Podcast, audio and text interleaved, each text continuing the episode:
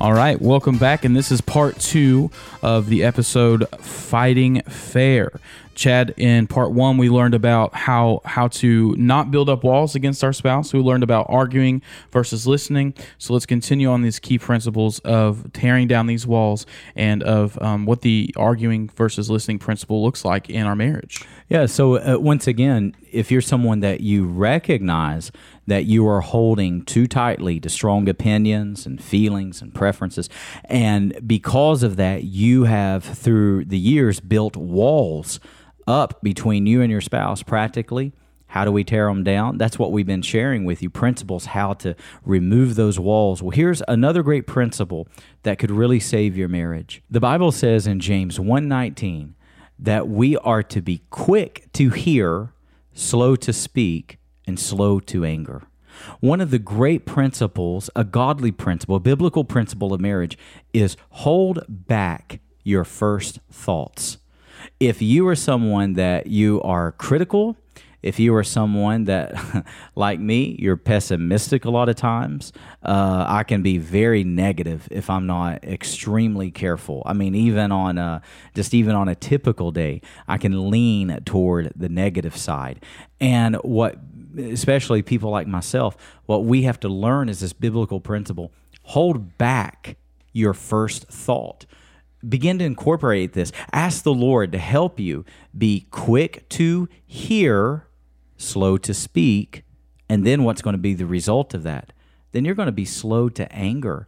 If you're someone that you struggle with anger, you you fly off the handle. And, and let me just say this for those for those people who just explode. And then after you explode, then you're fine. You're over it. I can't tell you how many people in my counseling office have told me they've justified their anger and they say, well, once I explode, then I'm over it. I'm fine, as though that's okay. And friends, it's not okay. Here's the reason why. You may say that your anger only lasts a few seconds, but think about this a tornado only touches down for a few seconds. But look at the damage that it leaves behind. You don't know what you're doing to your children. You don't know what you're doing to your spouse internally. You don't realize the damage you do when you allow your anger to go unchecked. No, the biblical principle is when you are quick to hear and then you are slow to speak, then the result is going to be that you're slow to anger. And for those of you that struggle with anger, wouldn't it be great to be slow to anger? Wouldn't that be wonderful to, to eliminate most of the anger out of your life?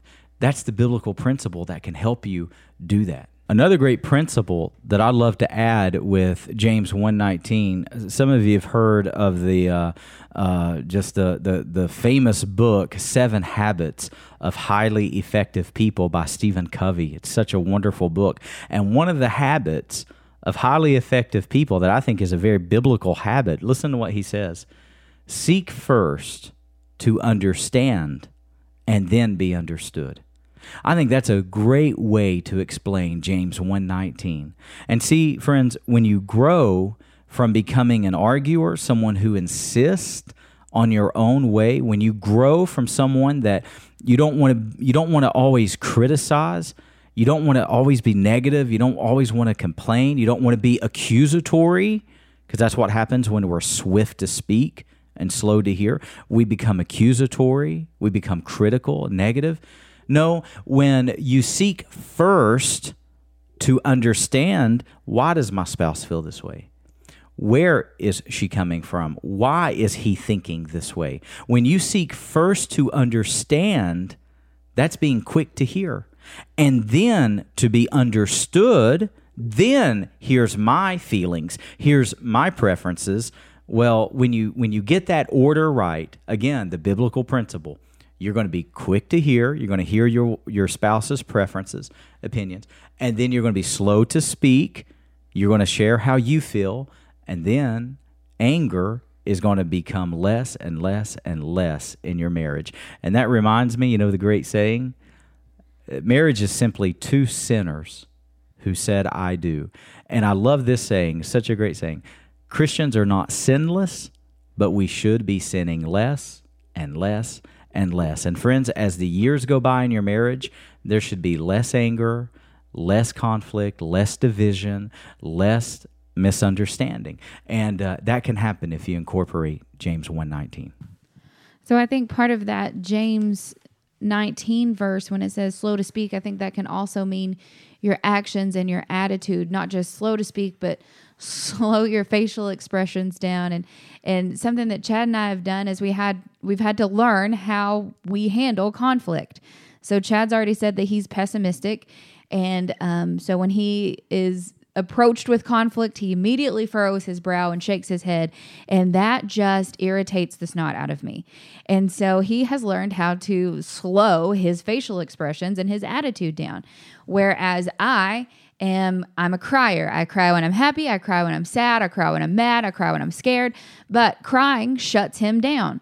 He doesn't know how to handle that. So I've had to say, if I feel like I'm going to cry during a conversation, I've had to say, hold on, I need to talk about this later when I can really gather my thoughts and where I can say this without being emotional.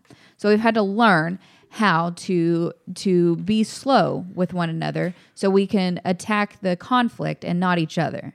And and I'll say this, if you're someone that and, and, and a lot of times this is what happens in marriages.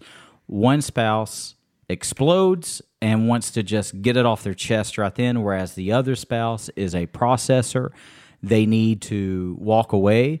And what, again, a point of conflict, a point of tension is when couples walk away and they don't discuss it. What happens is it ends up getting swept underneath the rug, and then the tension mounts and it becomes a much larger issue later. I am for couples walking away for a few moments and you know collecting their thoughts and cooling down. A lot of times, I'll tell couples. Uh, you know, a lot of marriages are like a car that overheats, right? Even if your car, if the thermostat constantly gets stuck, you can't even go to the grocery store without your car overheating. And a lot of marriages are that way. Every conversation overheats, every argument overheats. And it might be that you need to cool down. But here's the trick agree to when you're going to resolve it. It might be 30 minutes from now. It might be a couple of hours from now. It might be after dinner, whatever you need to do, but don't just leave it unresolved. Agree together.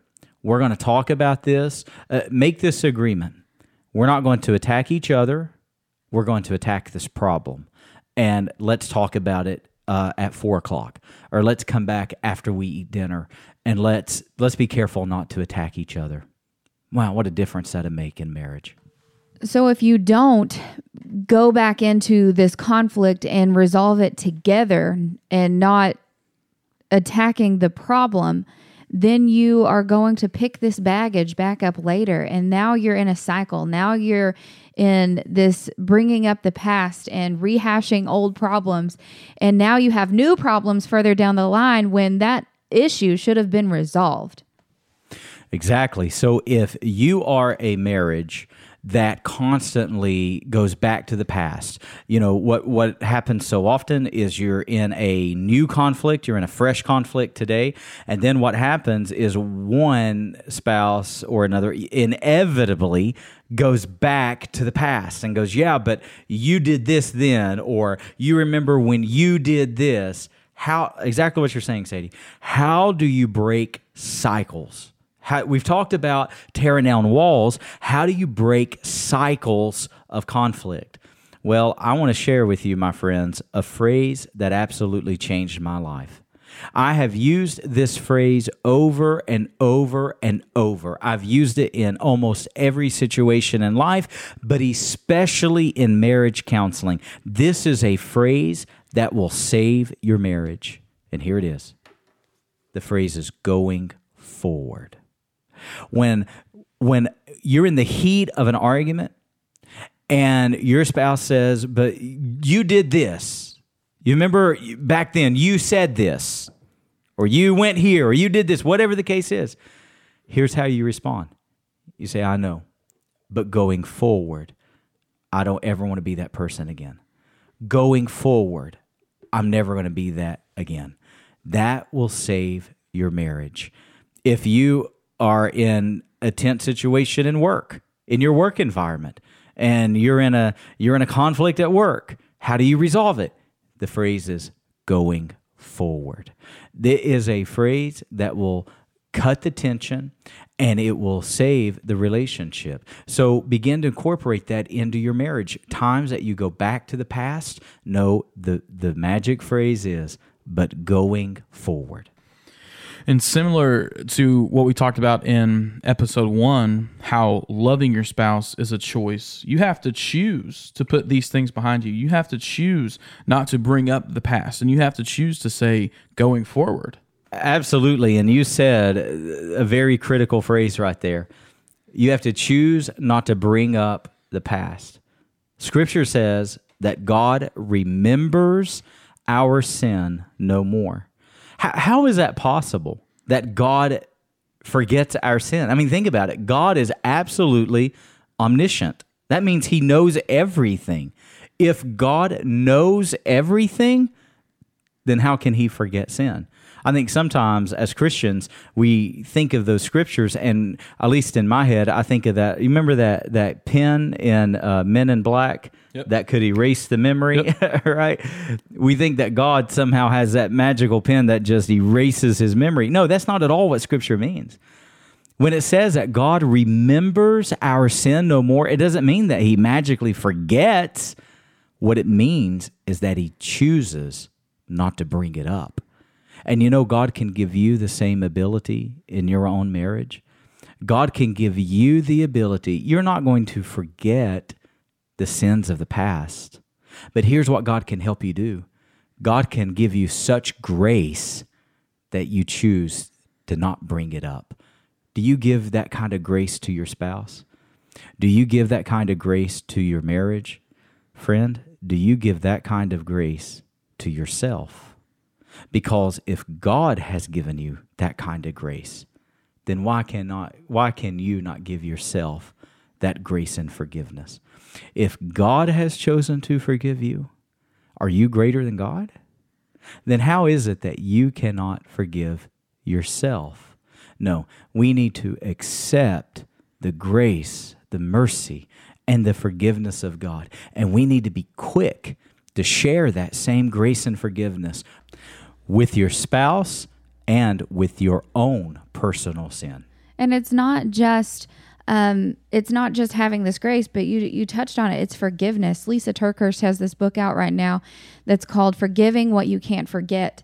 And I don't think that Jesus forgets our sin. I think that he forgives our sin.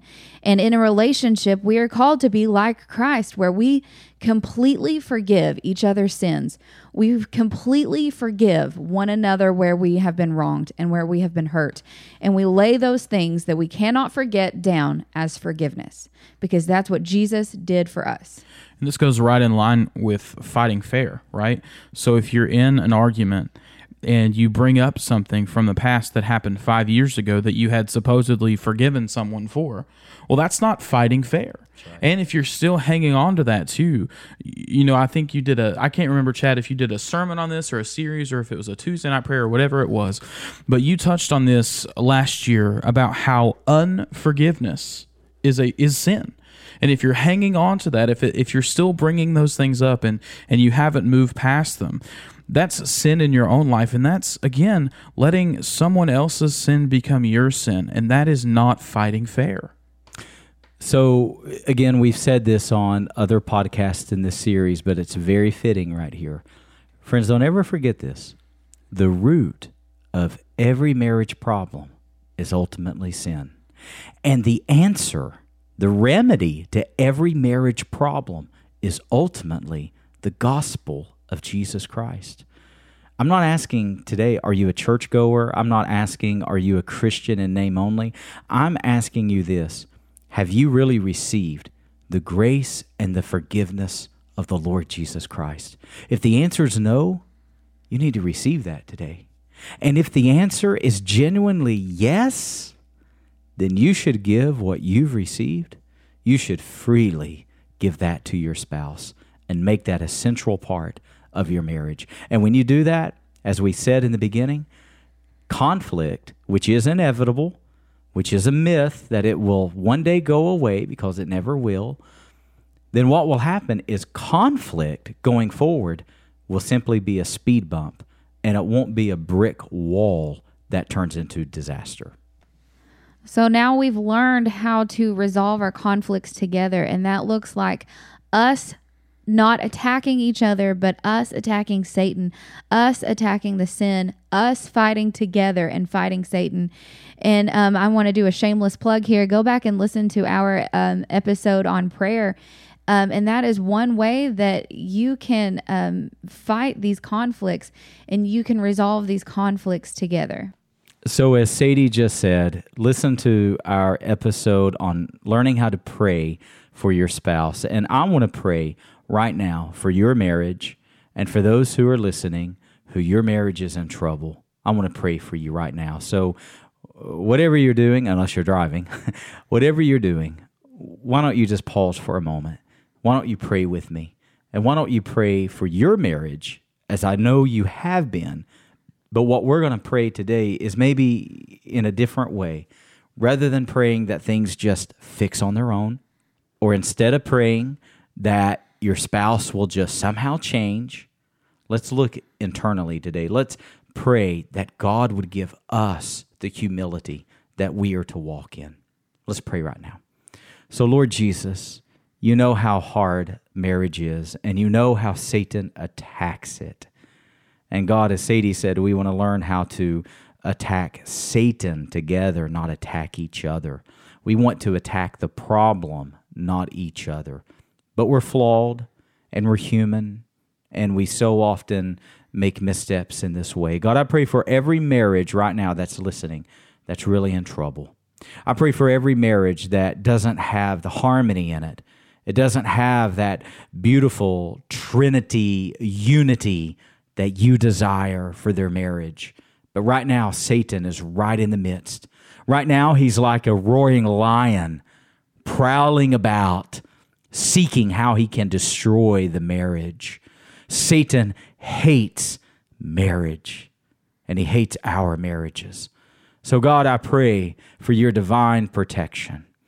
I pray for your biblical principles to rise to the surface of our hearts. I pray that we would let go of our strong feelings and preferences and those opinions, those, uh, as scripture calls it, those sins that so easily beset us.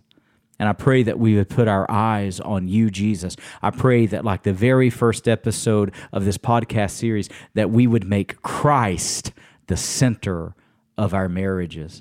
And for those marriages that their strong opinions and feelings have been the center, let us replace that and let us put Christ as the center.